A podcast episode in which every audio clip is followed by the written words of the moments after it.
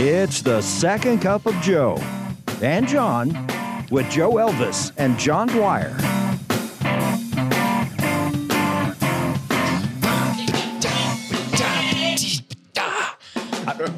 It's the It, it's not So that good. great an open. We wanted it Let's not play times. it twice. All Jesus, ever. we're off to a great start. Awesome. If that is an omen to how this like episode's going to go, The first hole of golf, I felt so good till that double bogey on one. you, you, you had an eight, but I gave you. You could only take a seven on a par four, so that's that's what we did. Hey, welcome. Stop it. I, I will say this: it's uh, Joe, uh, you and I, uh, and our guest. Um, we all have parents with good genes. We've been very fortunate, right? And I would say, and I like the phrase from Satchel Paige. He said one time, "How old are you if you didn't know how old you were?" So most days I wake up and you know I'm 59. You're 59. I mean we're almost you know just a few weeks apart.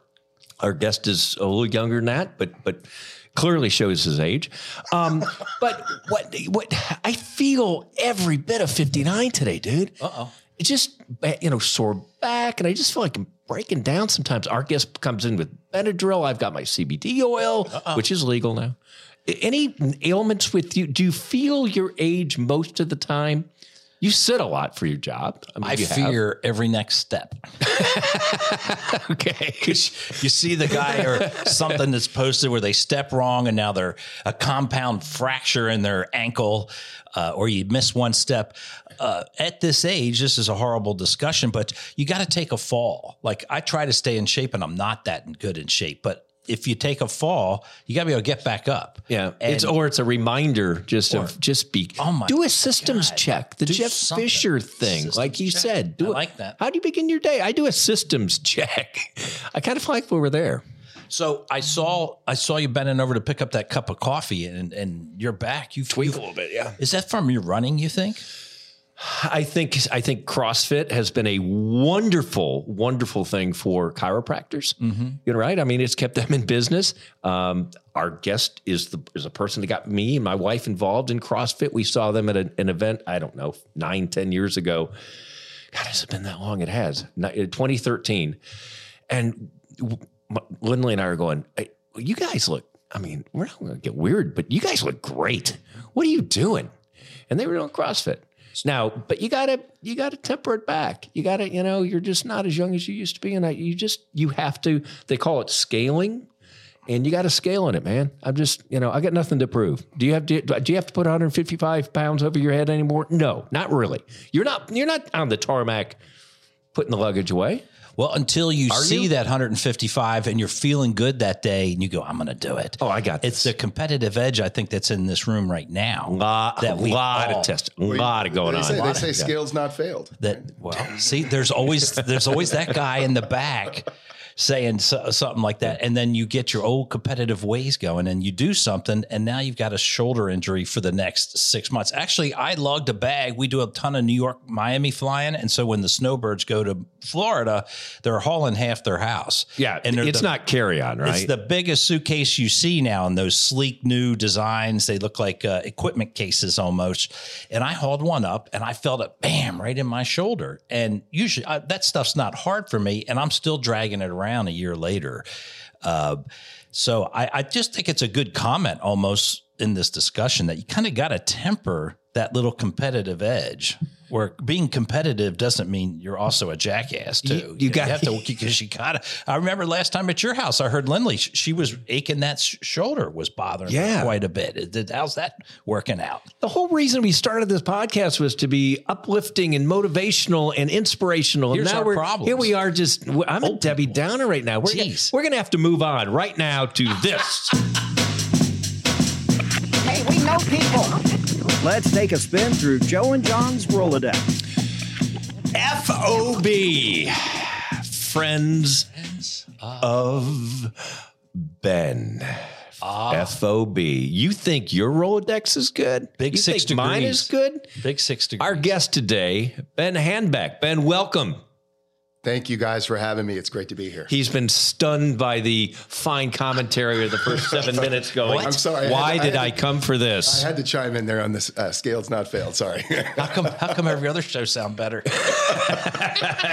Ben is the managing director and market leader of Aon Tennessee. That is a multinational financial service firm. But people in this area, if you've been around for 20, 25 years, if you've dealt with philanthropy, if you've dealt with the music, uh, y- you've been around this guy, you just don't know it, but he is so well connected, has some really interesting stories. Wrote a book um, almost 10 years ago about basic business practices. He was a Tennessean columnist, business columnist, to um, give people just life lessons, which I think is great. Um, he has uh, been an op- entrepreneur, started his own business. Um, he's done it. He's done it all in this town and done it very, very well. And adore him and Brittany and your two kids. And uh, I think people, even if they don't know you, Ben, which is you know, where have you been? Um, I think people will will enjoy the next forty five minutes. No pressure. No, none, Okay. none, none whatsoever. That's I'm humbled and honored at that introduction. Thank you very much. And so uh, back, uh, bringing Ben into this workout conversation. I see you and your wife all the time. You guys are a team workout, which uh, is just fantastic. How long y'all been married? Uh, wow, you're going to put this on me here. Uh, I got to do the math. 30, 32 years. See, so that's uh, that's that's that's okay to say. Well, it was So at 31 we just celebrated 31. 31. That's, that's fine. You're in the ballpark. Uh, talk, talk about that in your marriage. It's just great, just with physical fitness, that you got to do something. You got to move around. Uh, every day, your body tanks a little bit more. But uh, you two, as a couple working out, has been, had to been great for your mas- uh, marriage. And also motivational to your kids to just get everybody moving around. Yeah, no, it, it, it has been great, and and ever since we were married, we, we both played sports in you know high school and college, and so it's been kind of a thread of it's been in our, in our marriage and just our lives. Uh we Saturday mornings we work out, we work out after work, we work out early, and I always tell people.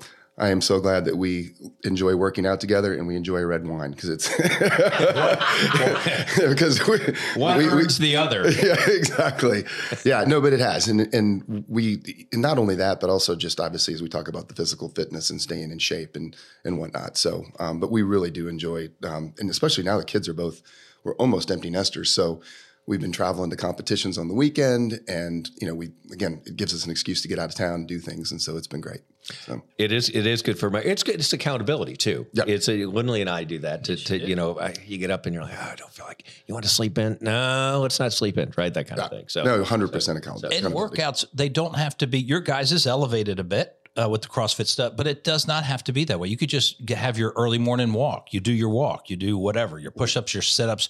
You'll you'll gravitate probably to uh, maybe a more strict regimen or whatever you want to do. But it is the act of movement uh, it- that kind of gets infectious, doesn't it? It does, and you know, the, one of the things that I learned quickly is, is especially as we get older, is, is you can't be. I've, John and I've talked about this. You can't look over your shoulder, right? You can't look and see what the person next to you. you can. It might hurt. Well, yeah, yeah. Well, and I think you know, you talked about the injuries and things people get. No, no matter what the sport is, people get injured because they're doing things they shouldn't be doing, right? So I think if you keep it within your with your your boundaries and your guidelines, especially as you age, I think it's. Uh, So were you doing some squats, running the stairs uh, that gave you that limp this morning? Uh, no, no, this was softball. and and the product of that limp came from taxing and, and a wasp sport. sting. a Yeah. wasp. It was a Got wasp the sting. kegs over there. You got the music blaring. Right. What could go wrong? Yeah. It was a wasp sting. Yeah, I Not- know. Oh my god. Yeah, so our gym started a softball team. So the past two Sundays we've been playing softball, or uh, well, not Labor Day, but yeah. So couple, How's that going? good, good, good. Yeah, it just sounds sounds like. Yeah. Hey, I, I want to get into your book, and and it's called "Never Leave the Locker Room of the Super Bowl," and it's one of the better stories you'll ever hear. But Ben has kind of these these vignettes of of of life lessons, and and we'll talk about that. I do have to tell you about the biting off more than you can chew in in CrossFit.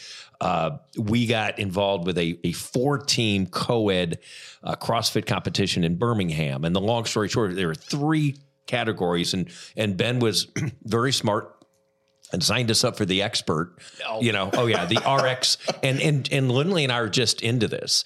And the weights you have to, I'm not going to get into the weeds about this, but the weights were way too heavy for me. There were 72 teams signed up. We came in 51st.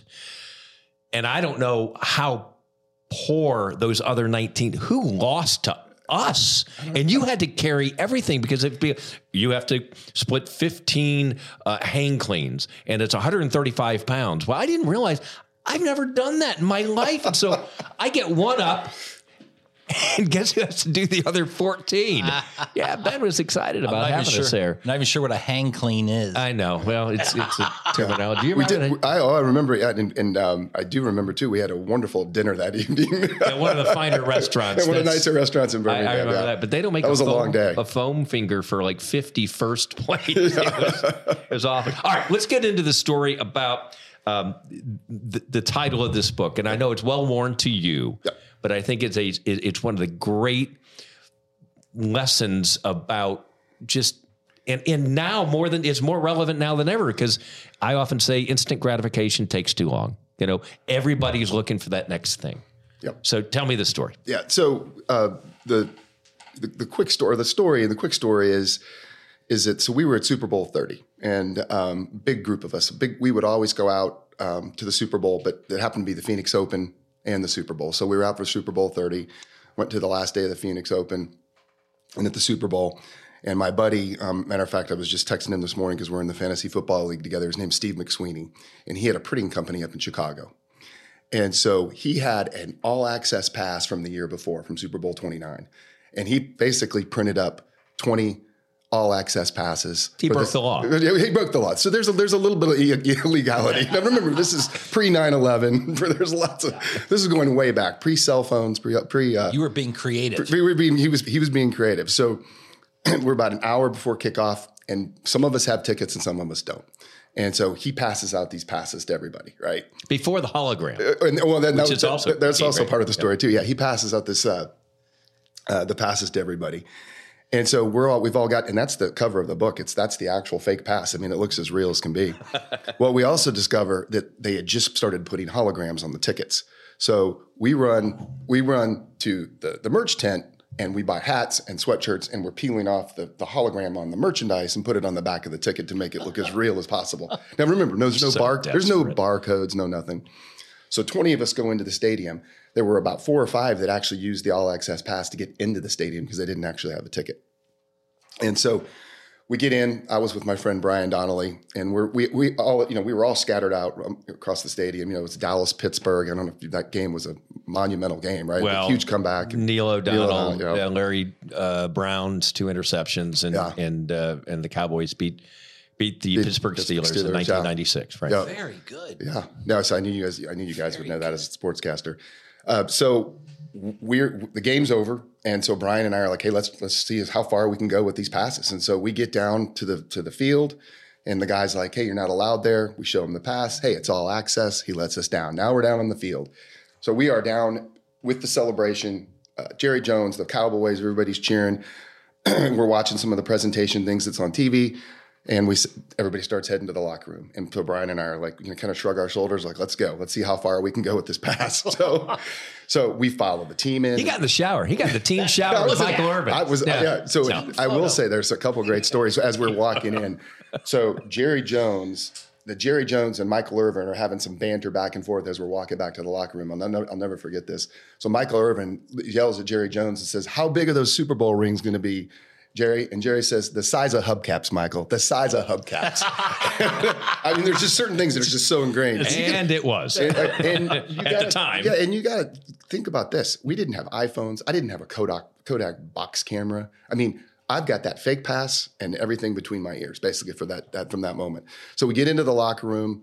Um, I ran track and ran against Deion Sanders. Deion Sanders is standing there. I tap him on the shoulder and shake his hand, say congratulations. you remember me? yeah, yeah. Do I remember you? I don't even know if you have. What kind of question is that? My coach said I had the best view of the race. 'Cause I got to see everybody finish first. Yes, you did. You did. Deion That's Sanders doesn't remember. perspective. Yeah, Deion doesn't. He doesn't uh, remember me. so, um, so we get in the locker room. I mean, talk to Jennifer. I think it's Jennifer Montana, Joe's wife. Is I think it's Jennifer. yeah, Yeah, Jennifer right, yeah. Montana. We're sta- she's standing. Shave cream. She's st- she's standing there. The craziest encounter is so we're kind of standing there, kind of feeling a little out of sorts. And David Robinson is there, the general, right? Mm-hmm. And it, when we're like, what is he doing there? And he's holding the Vince Lombardi Trophy. And so we're all kind of standing there, and he's around in the locker room, and he looks over at us. He goes, "You guys want to hold it for a second? Holding the holding the Vince Lombardi Trophy. Unbelievable. You got tons of pictures of no, you've got nothing. We've got nothing. It's Yeah. all it's all there. Yeah. So out of all the uh, of the twenty guys, there were about five or six of us that actually made it into the locker room, right? And we're trying to be you know cool and Your everything. attrition rate is not good, but you got Right. in. Yeah, we got in. So, so now things are kind of starting to settle down a little bit. And we said, you were like, all right, let's- What's next? Yeah, what's next? We, so we so we leave. We we actually leave, right? So we're, we're, we're there's this exit. We go down this tunnel, and we're walking down this tunnel, and there's Lesley Visser interviewing Troy Aikman, right? And so we, we st- we stood there and watched her finish up her interview. I'm assuming it was for the CBS or with a network that was covering the covering the Super Bowl. Troy turns to us and, hey guys, the Super Bowl winning quarterback. We're like, hey, we shook Troy's hand. Congratulations. I mean, he's just, you know, he's in his cleats. He's super tall. I just remember looking up at Troy Aikman, shaking his hand.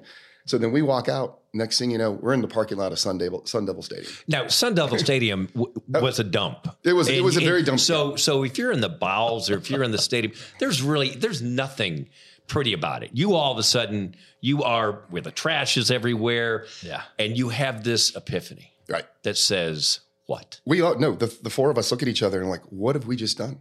We're like, we just left the locker room of the Super Bowl. the, the, the, the, the point in time and the moment, and forget the location that people strive to all their lives.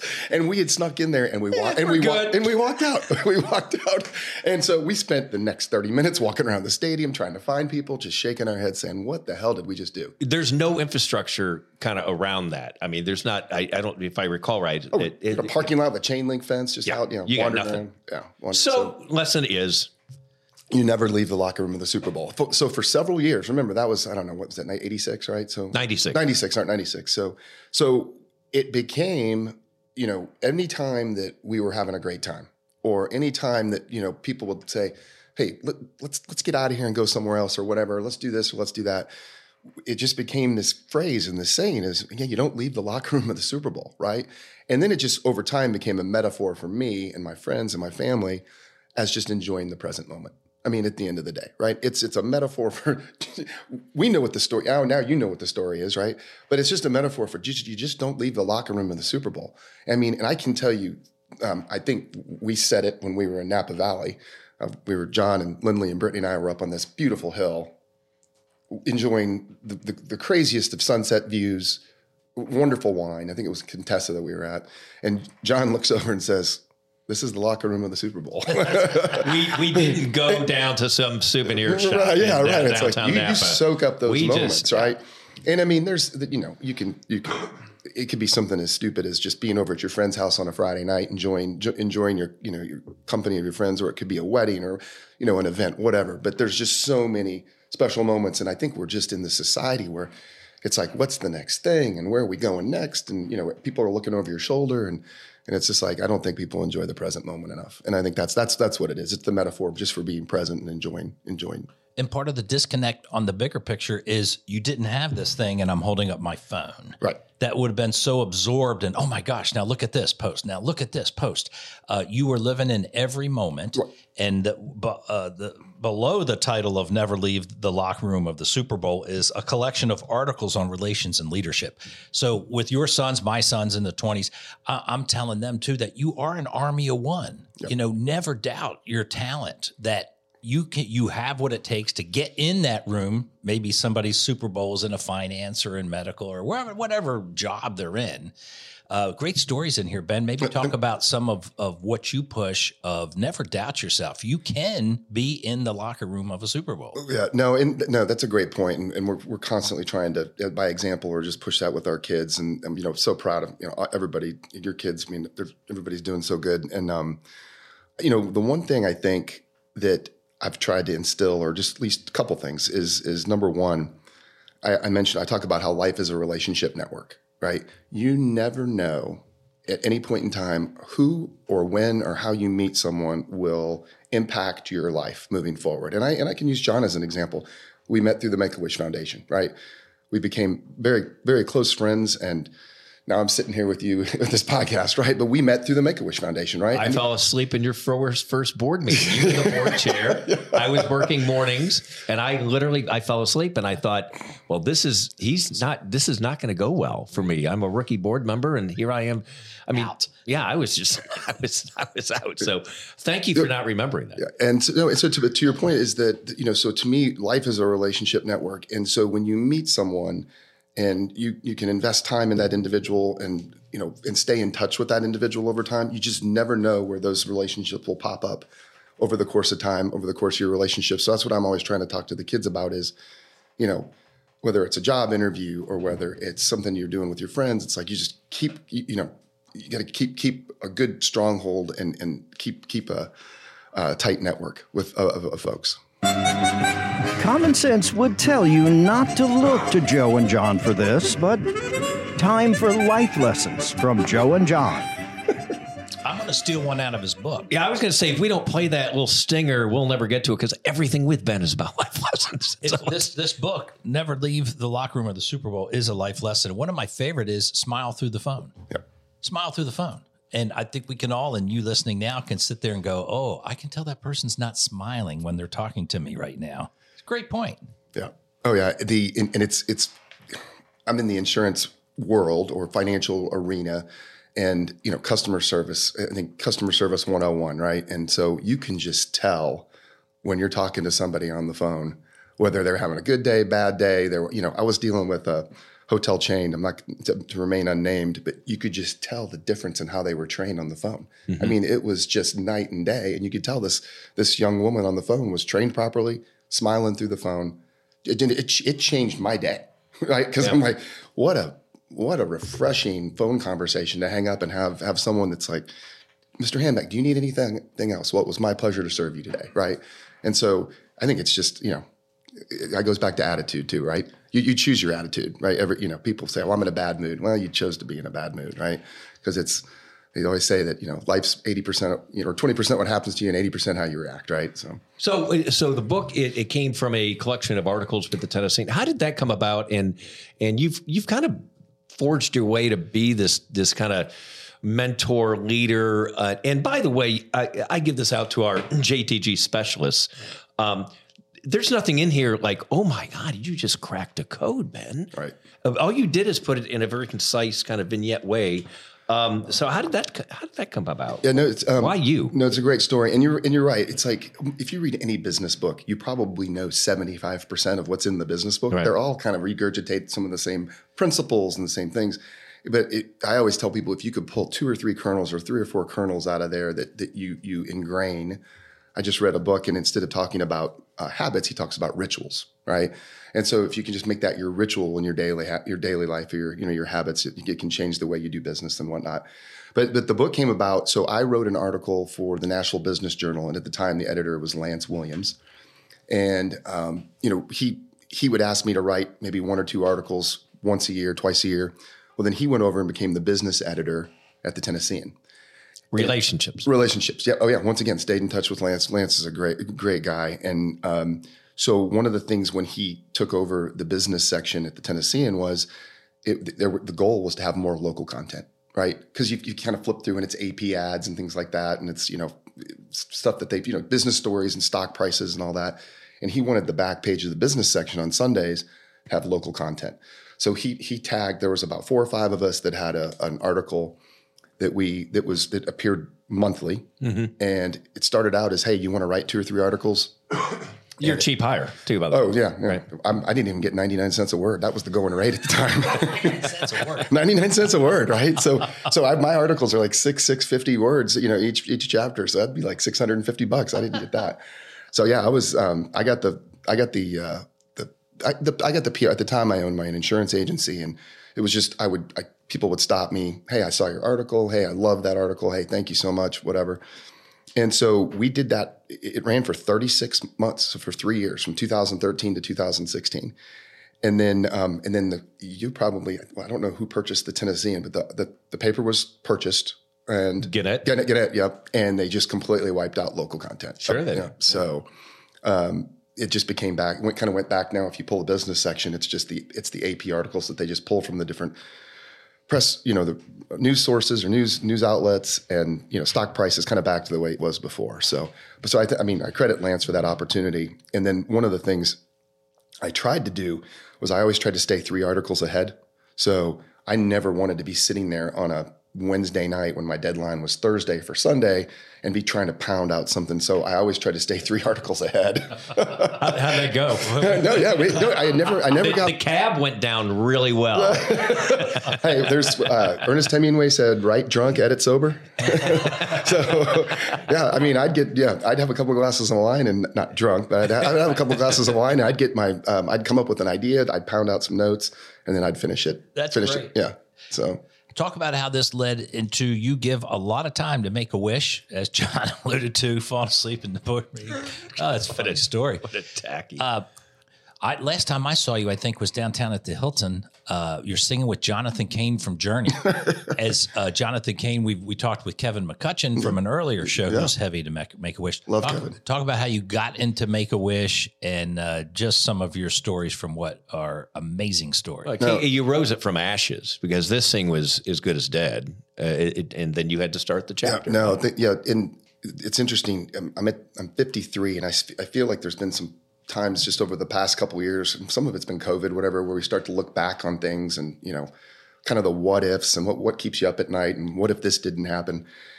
And so, um, you know, great story. I, well, first of all, I was just interviewed or highlighted by my university, uh, the University of Memphis, as an alumni spotlight. And so, mm-hmm. so the, the gentleman down in Memphis was interviewing me, and it gave me- University of Memphis. University of Memphis, Memphis State when I was there. Mm-hmm. But it gave me a chance to reflect on some different things. And one of the things that I mentioned was um, when I was a senior at, at Memphis, I was part of this leadership class, and it was uh, Dean Hampton, Dean Clarence Hampton, and there was about 12 of us. And in our leadership class, we just basically kept a journal th- th- th- throughout the week. And then we would talk about our week. We'd, he'd give us a topic, whether it was you know, it could have been community service or whatever. But one of the, one of the topics in our leadership class that we had to write about was just how do you want to be remembered, right? It's kind of like you know, hey, because you're in college, right? You look forward th- forty years, like how do you want to be That's remembered? whatnot. deep. it is a little deep, yeah. well, no, and I didn't, you know, it's, it's I don't want to, you know, you're, you're kind of connecting the dots, right? And so, so Brittany and I uh, moved up to Nashville in 1998. I started traveling here in '94. Had gotten to uh, know the Make a Wish Foundation, volunteer. Brittany was a wish granter. I played in the John Dal- Daly golf tournaments down there that he would host for the the Mid South chapter.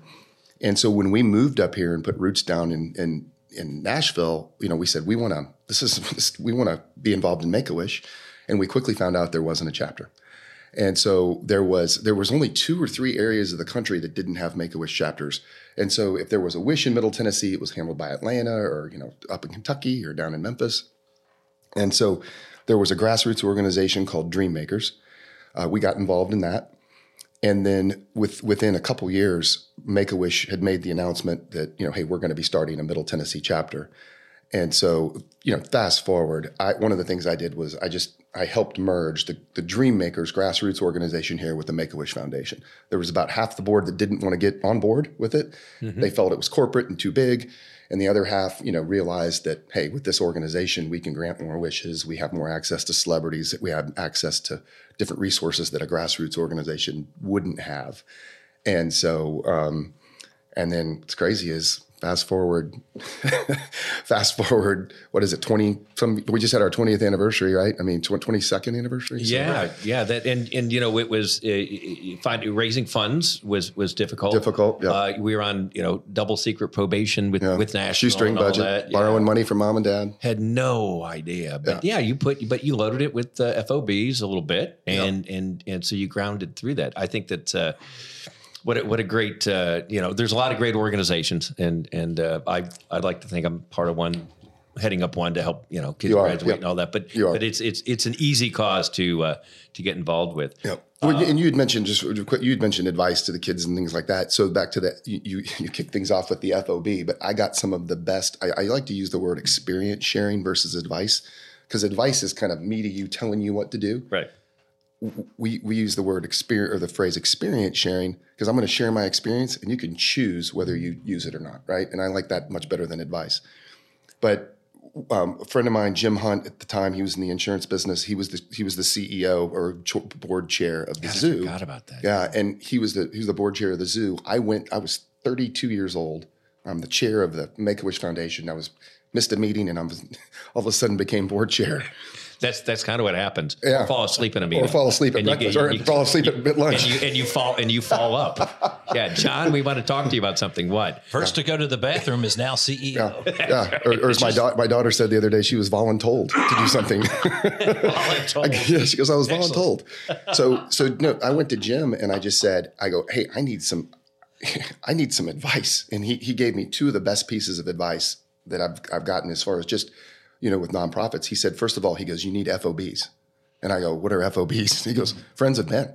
He goes, you have to surround yourself with people that you can trust and that will give you transparent, honest feedback, and also um, that that you can go to when you know because because it's you know you- there's going to be tough times, right?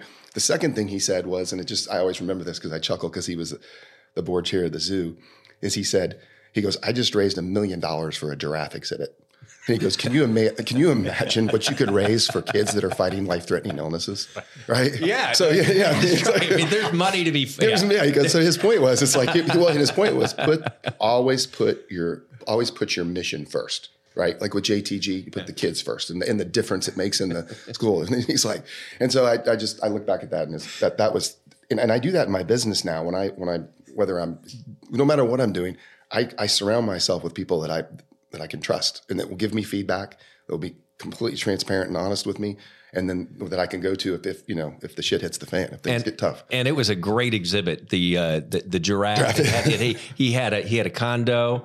Uh, he he was in a smoking jacket. Uh, he had a he had a, uh, a round bed that that rotated. Uh, he was fed you know caviar. It was it was a hell of an exhibit. Giraffe. Giraffe. giraffe. Yeah. Talk about uh, Ben. You've you've made a wish come true when it comes to your family. Uh, you adopted a Russian child.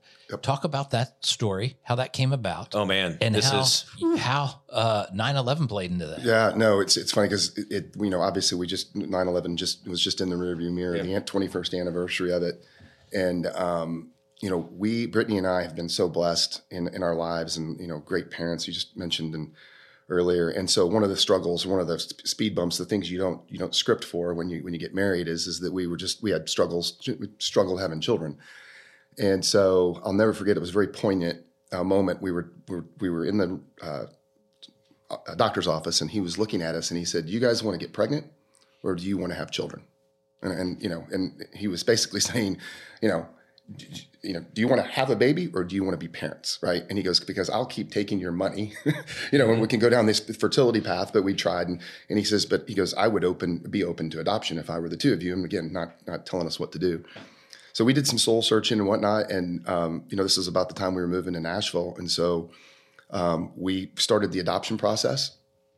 Again, talking about relationships, my college roommate's best friend in Tampa ran an adoption agency. So again, a connect touch point where we were we put were put in touch with him, and um, and so I'm going to fast forward this very quickly as we adopted our son um, in 1999 and flew over to Russia.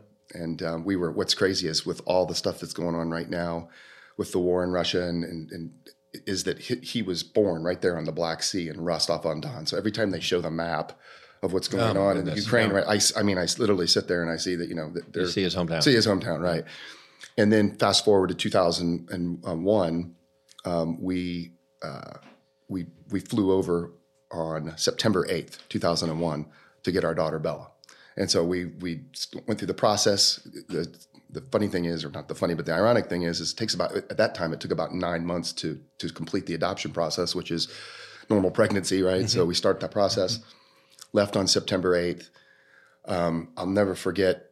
We land in we land in Siberia, right? So and so 9/11 took place while we were in the air. So we we were flying from Moscow. I'm sorry, from Fr- uh, Charles de Gaulle to Siberia, and 9/11 took place while we were in the air. So we had no idea what was. so you land and see what So we land when we land and we see snow. we're in Siberia. and not anything else. Not anything else. No, we speak. No, no one, and when I, we're in Siberia, no one speaks any English. We finally get our translator, and our translator tells us that um, a bomb went off in New York. That's what. That's all we knew. So for almost for, for almost half a day. We go to the we go to the orphanage. We meet our daughter for the first time. We get uh, groceries, supplies. We go back to this apartment where we're gonna, which is gonna be our home for the next week. And um, we call our mom. I call my parents. Our parents to you know tell them the good news. We're here. And my, you know, I'll never forget this. My, you know, they were like, "Do you have any idea what's happened in the United States? We've been so worried about you because they hadn't heard from us." And so it was, you know, lots of tears, tears of joy, tears of, you know, just absolute sadness and what had taken place in in the United States. And we still truly didn't have um, just the the impact of what a realization of the impact of what had taken place until we got almost a few days later got back to Moscow and then we could see see CNN and see this the, the, you know obviously the stories and things that had taken place so so when you know when we think about 9/11 first thing we think about is you know um, as you mentioned just as we were over in Russia getting our daughter What was the first thought when you met your daughter? You said we we came to meet our daughter. Yeah. You walk in, you see her, she sees you.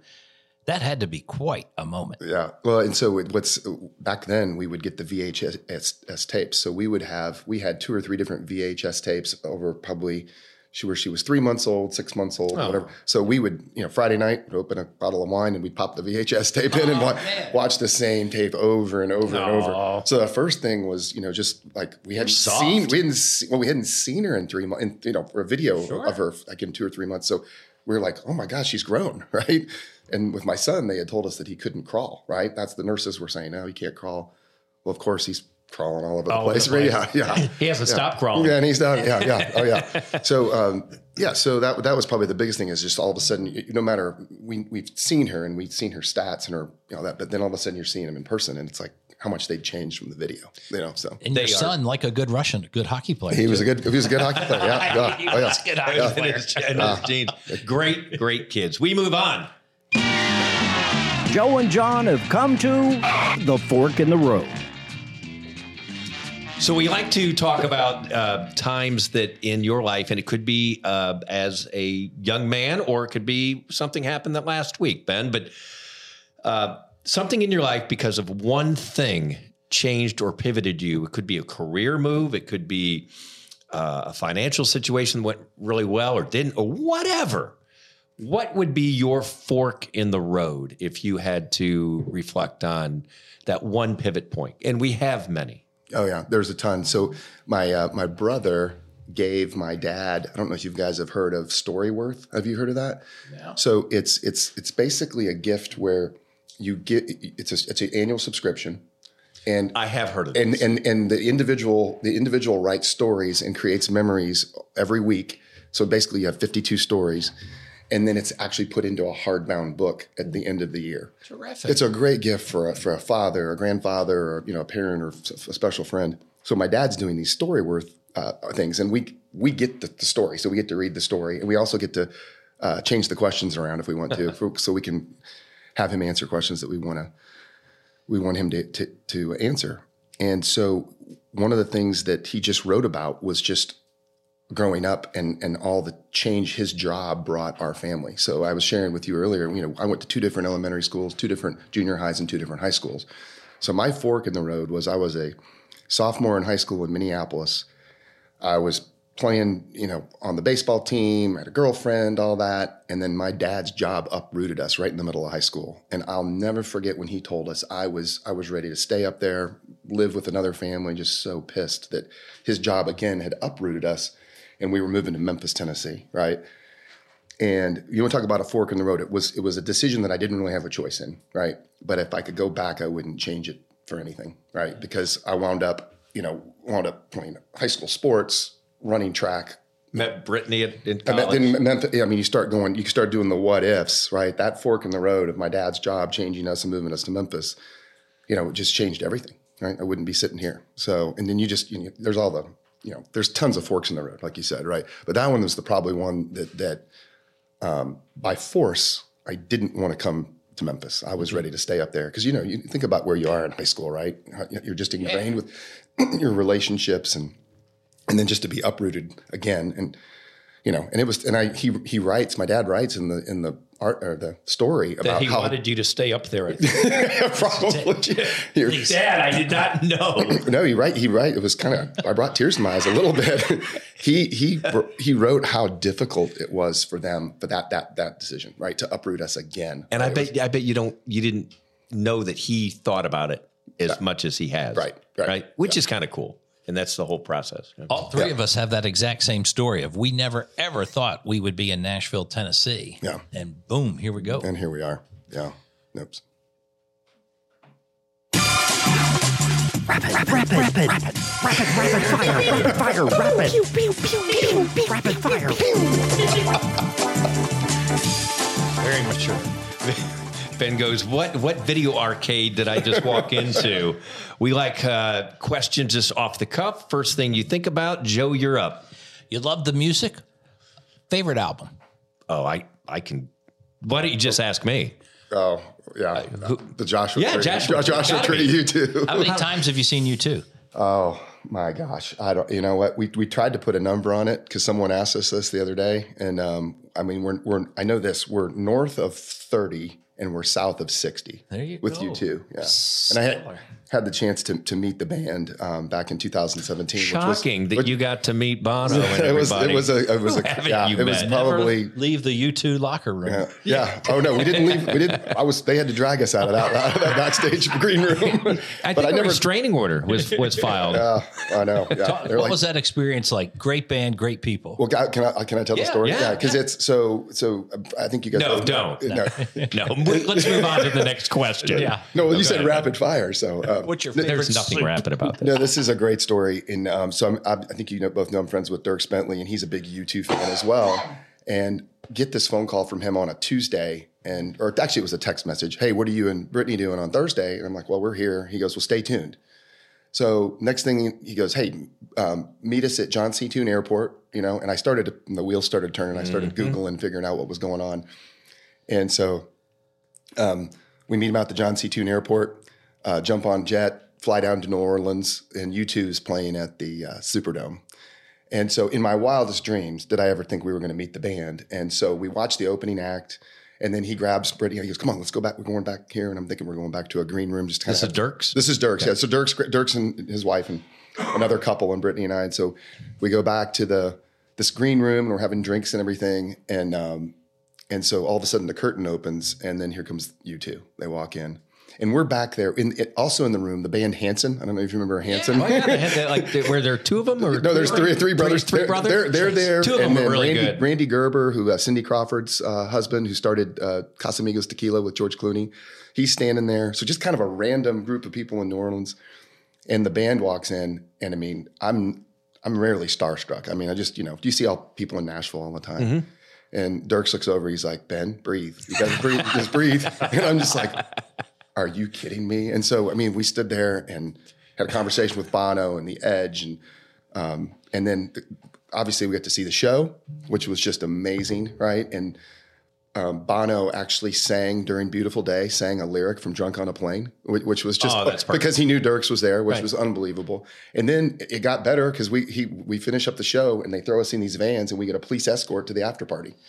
So we're at the after party at this place called Muriel's down in um in uh, Bur- on Bourbon Street, and I got to go to the after party. So yeah, so favorite album into one probably one of the coolest experiences. Well, and Dierks was behind that, and Oh, he- yeah. in in part because he's read your book that says you know under promise, over deliver. Yeah. and that's exactly what Yeah, happened. it was it was a special special day. I would yeah, kind of pinch yourself.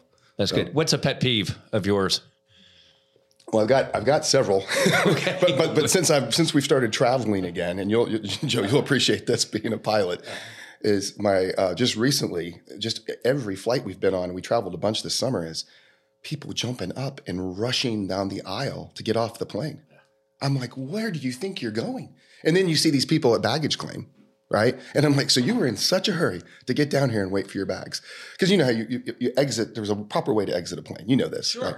And these people that just don't fly that often, just they get up and they start rushing down the middle of the the aisle, and it's like, what in the world? Uh, it, airports are a freak show of personal uh, weirdness. Well, you or see I- every un- crazy trait come out. Uh, Well- getting on the plane's the opposite. You'll notice if you fly Southwest, it's open seating.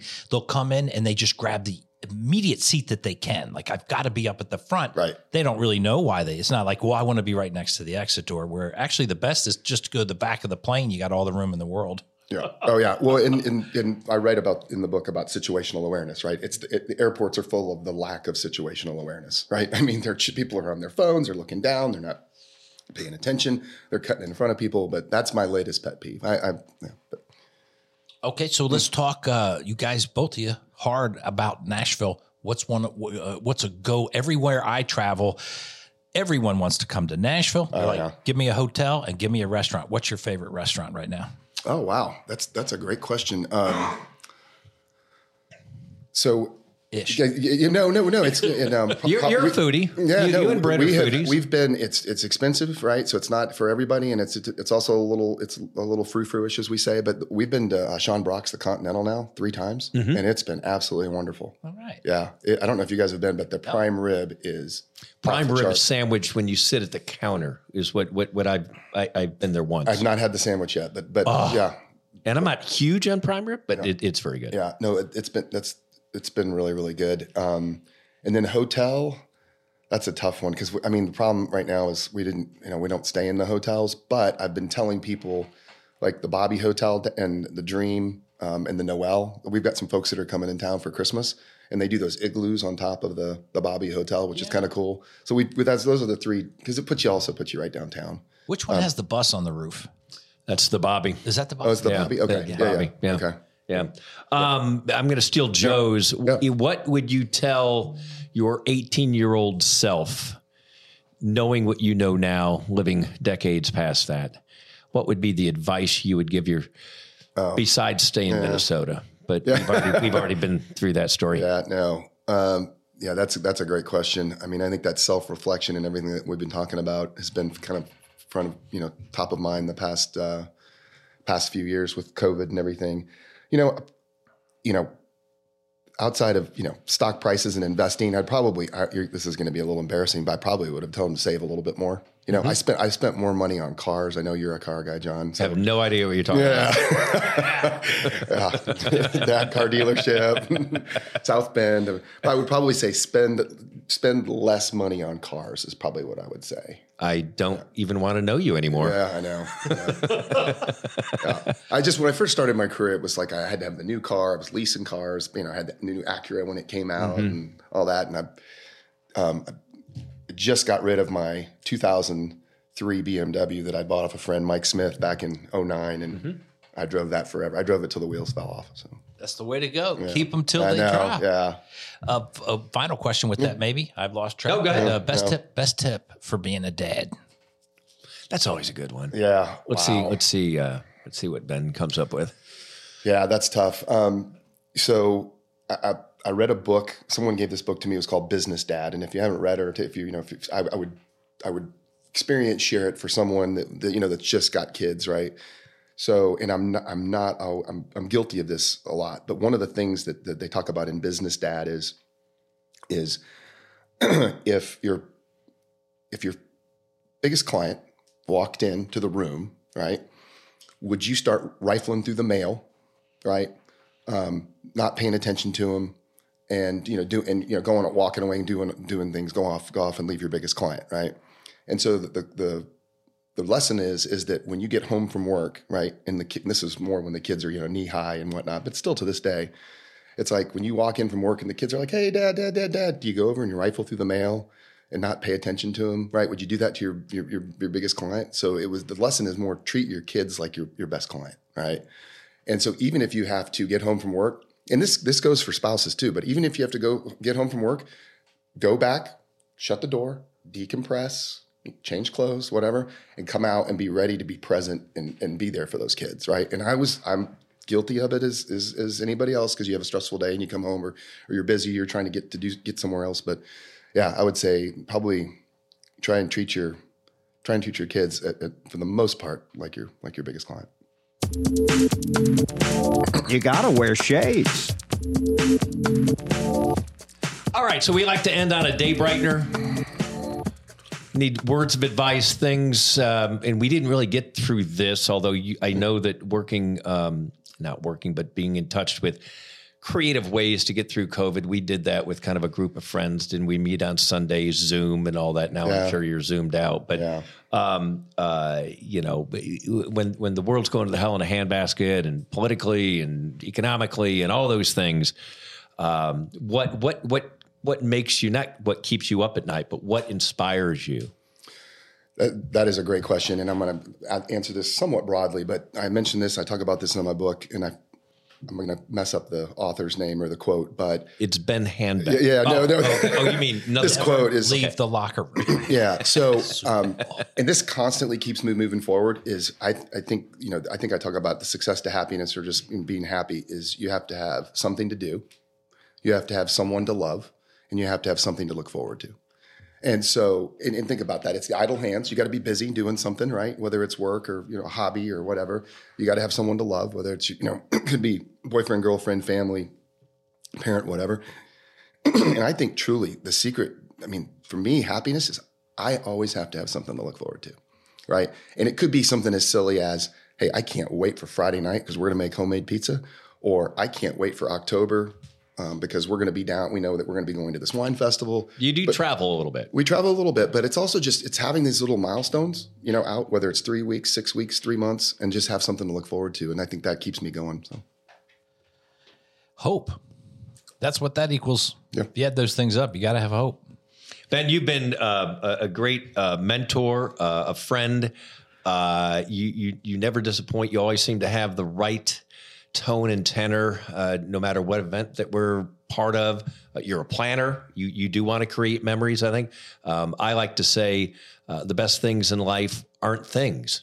You know, and so I love that. uh, you know, you want to create the memories because now we're at the age now that uh, you know the nice cars and um, well, you still have to have a nice car. give, me a, give me a break.